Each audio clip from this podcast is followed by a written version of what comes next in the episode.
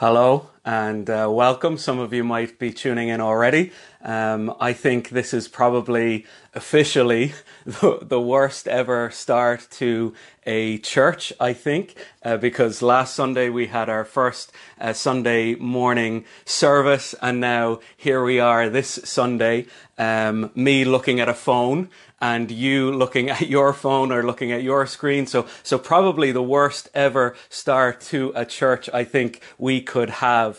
And so here we are, um, looking at phones and looking at screens together. And this is in no way going to obviously replace the church that is gathered together. It's in no way going to replace that at all because we gather together and we sing, we gather together, we pray, we, we break bread together. But I thought what I might do instead of replacing that, I thought what I might do is just share just some small encouragement to you this morning that you might, might be blessed with what you see and might be blessed with what you hear. And so usually we look at a book called Colossians in the Bible, but this morning I thought what we would do is look at Psalm 121 because I think there is a big question as we think of Psalm 121, there is a, a, big question that people are asking this morning.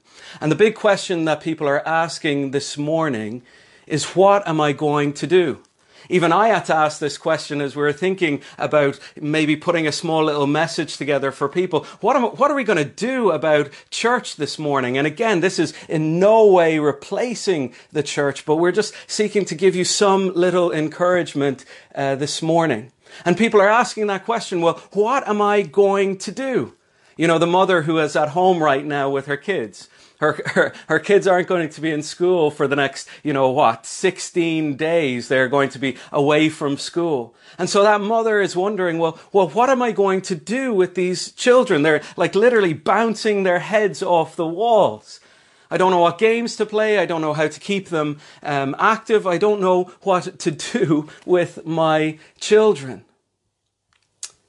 And I, even we're wondering that ourselves. I mean, we have, we have three at home. We have an eight year old. We have a six year old. We have a four year old. And what are you going to do for the next few weeks with them? And who knows how long this thing is going to last? So, so mothers are wondering what to do.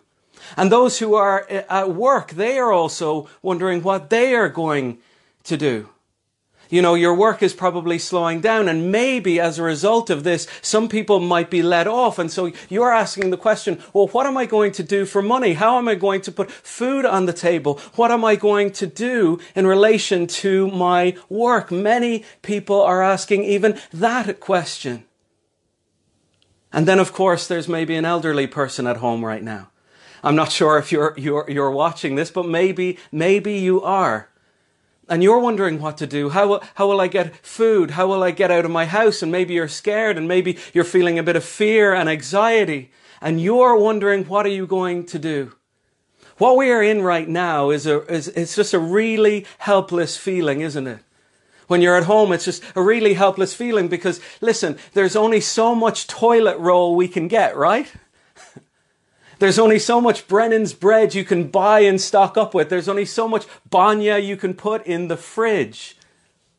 And, and you realize as, as we're kind of stocking up and, and panic buying, as they call it, as, as we're stocking up, you, you realize there's really nothing I can do. Do you know what our solution to this is as human beings? Do you know what our solution to this is? Our solution to this right now is to stay at home and hunker down. We have no answer for what is going on right now.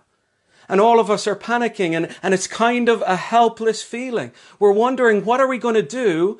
And most importantly, where am I going to get my help from? And that is a big question. Where am I going to get my help from? And that is what the psalmist asks in Psalm 121. Where am I going to get my help from? Listen to this, or if you have a Bible, you can open it up, but if you don't, that's okay. Listen to what he says.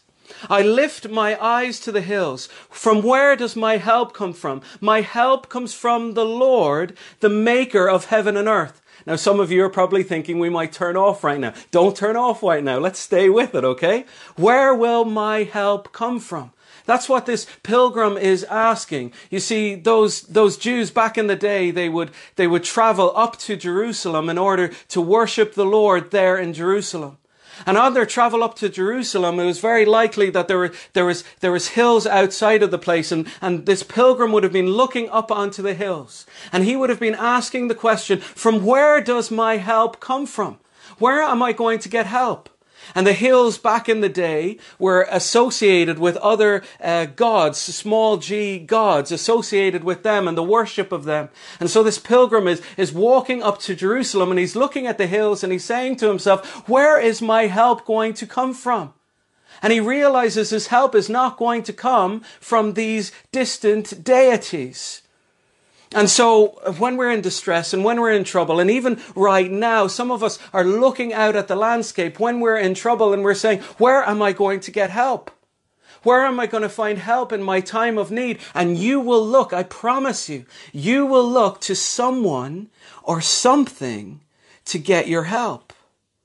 But here's what the psalmist does. When he lifts his eyes onto these hills and looks for help, he says, where does my help come from? Do you know where his help comes from? His help comes from the Lord, the maker of heaven and earth. Now listen to this.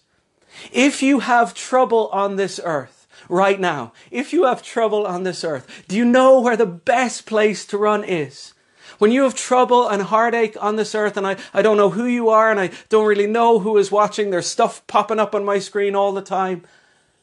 But wherever you find yourself, in this situation, in this moment, Surely the best place when you're in trouble on this earth is to call out to the one who made the heavens and the earth. The best place to go when you're in trouble on this earth is to go to the one who made the earth.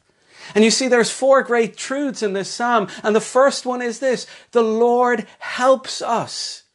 The Lord helps us in our time of need. Yes, human beings will help us and, and they'll do good things for us, but we need someone who will ultimately be our help, and that is the Lord.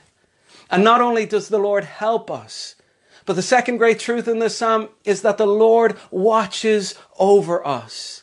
This is such an amazing truth. The Lord watches over us. Listen to verse 3. Stay with me now. Don't go away. Stay with me. I know you want to go away, but stay with me. Verse 3, it says this He will not let your foot be moved. He who keeps you will not slumber. Behold, he who keeps Israel will neither slumber nor sleep.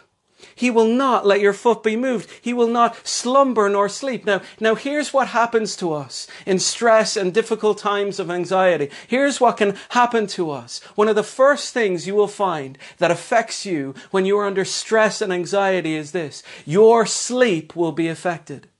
I guarantee you right now that some of us are losing sleep over the consequences of all that is happening.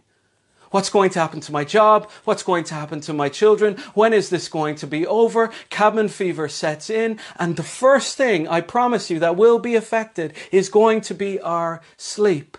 And some of us are, are, are experiencing that problem right now. Right now at nights, you're probably tossing and turning and wondering and worrying, what are you going to do? Well, as you are doing that, tossing and turning and wondering and worrying, and as you can't sleep, the great encouragement from this psalm is there's also someone else who is not sleeping. And that other person who is not sleeping is the Lord. And why is he not sleeping? He's not, not sleeping because he's tossing and turning and wondering and worrying. This thing hasn't taken the Lord by surprise, not at all. He is not sleeping because he is watching over you. He's not worried. He's not anxious about what's going on. No, he is watching over you, his people. That is why he neither slumbers nor sleeps. Now look at verse 3. He will not let your foot slip. That is a promise. He will not. And many times in our day, we make a promise to people, don't we? We say, I will do something or I won't do something. And we, we make these kind of false promises and we expect that people won't keep to that promise. But here is the promise. I will not let your foot slip.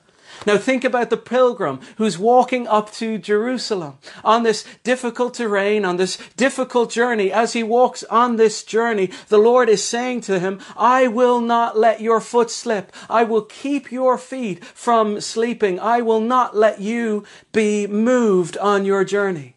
Now, what does that mean for us? Does that mean some of you probably watching this like hill walking? Does that mean the next time you hill walk that the Lord is promising you that He will not let your foot slip? Is, is that what it's talking about? The next time you go for a hill walk, I will not let your foot slip.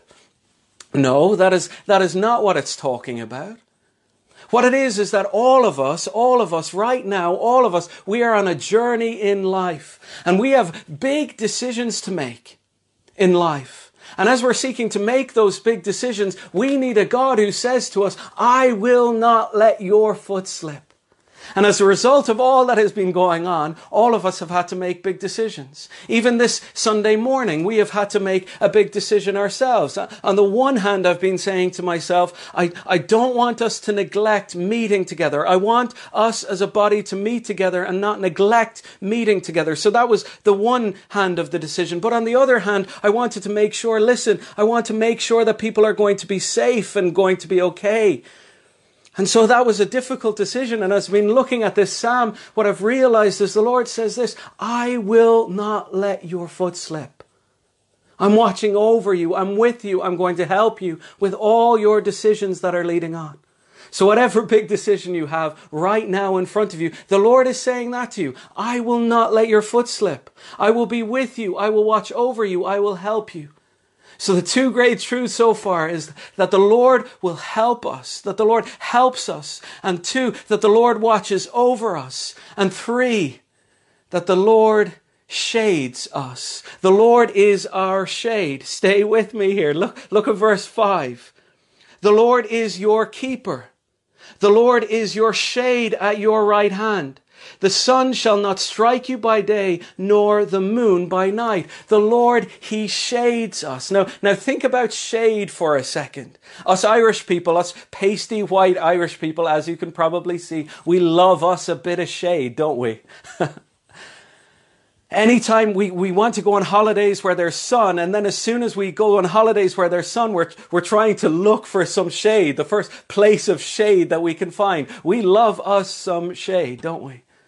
And so I, I noticed this la- last summer when my, my family and I were on holidays last summer, and we were on holidays in uh, France last summer. A friend of ours very kindly uh, gave gave us his house for the summer.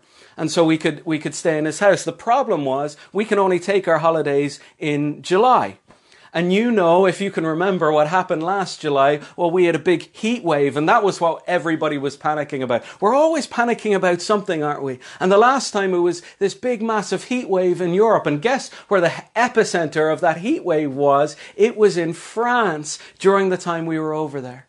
And there was one day we were walking around a specific place. We were walking around with my children, a specific place with my children, and we kind of noticed it got hot, really, really hot. And we said to ourselves, "Well, well, what are we, what are we going to do?" And we realized it was forty-three degrees Celsius.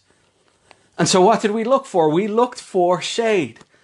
And the moment we found shade, this little umbrella with seats, the moment we found shade, the moment we sat in it, you just felt yourself relaxing because the shade is protecting me.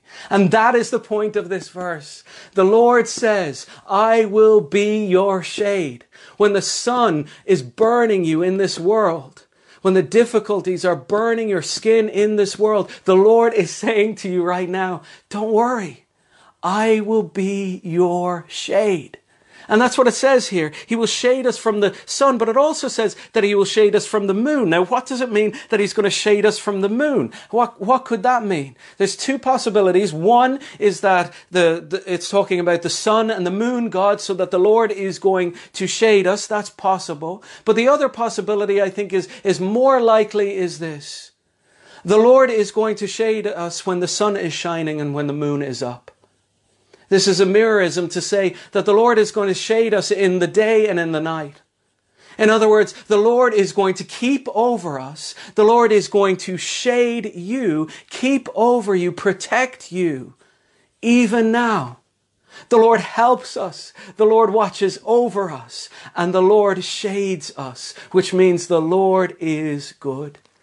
And finally, if you're still with me, you've been very patient. I know you want to switch off, but don't. One last thing. The Lord not only helps us, watches over us, and shades us, but listen to this. The Lord, He keeps us. You need to know that truth this morning. That the Lord, He is going to keep you through all this. He's not going to let you go. He is going to keep you. And that's the point of verse 5. The Lord is your keeper. He is going to keep you and not let you go. And then verse 7 and 8 the Lord will keep you from all evil. He will keep your life. The Lord will keep your going out and your coming in from this time forth and forevermore. The Lord will keep you. He will not and never let you go. The Lord will keep you. It is an amazing truth. And not only does he keep us from something, but he keeps us to something. Verse 7, it says this, the Lord will keep you from all evil. Now, sometimes in the Bible, some of the best words in scripture are the smallest words, aren't they? And this word all is so significant here. The Lord will keep you from all evil. The Lord will protect you and keep you from all evil that is coming your way. The Lord will not let you go. In this time of darkness and distress and anxiety, this scripture promises you that the Lord will keep you from all of it. And he will not only keep you from something, but he will keep you to something. What will he keep you to? Verse 7 He will keep your life. Not just your life here on this earth, but He will keep you onto eternal life. The Lord is your keeper. He will never let you go. Now, here is the question, and this is really important. Here's the question How long will the Lord do this for? How long will the Lord help me? How long will the Lord watch over me? How long will the Lord shade me and keep me? How long is the Lord going to do all of this for? And the answer is in the end of verse 8 from this time forth and forevermore. The Lord is going to help you, keep you, watch you, guide you, lead you from now, from today, and forevermore. The Lord is always going to be with you at your right side. And so the final question all of us are going to be asking is this How do I know, Shane? How do I know, Shane, that the Lord is going to do that for me right now? How do I know that the Lord is going to do this for me right now? Listen to me. Here's how I know. The Lord, the maker of heaven and earth, came down to this earth. The Lord, the maker of heaven and earth, came down to this earth and lived a perfect life for you and me. The Lord is your helper and your keeper.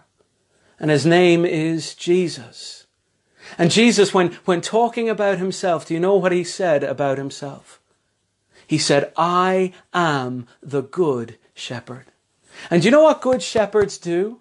Do you know what good shepherds do? Good shepherds, they keep their sheep.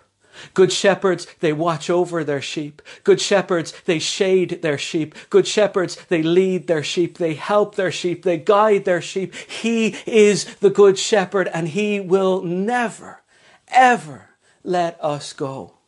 And so what I want you to hear, just the last thing I will share with you is this. Listen to what the good shepherd said.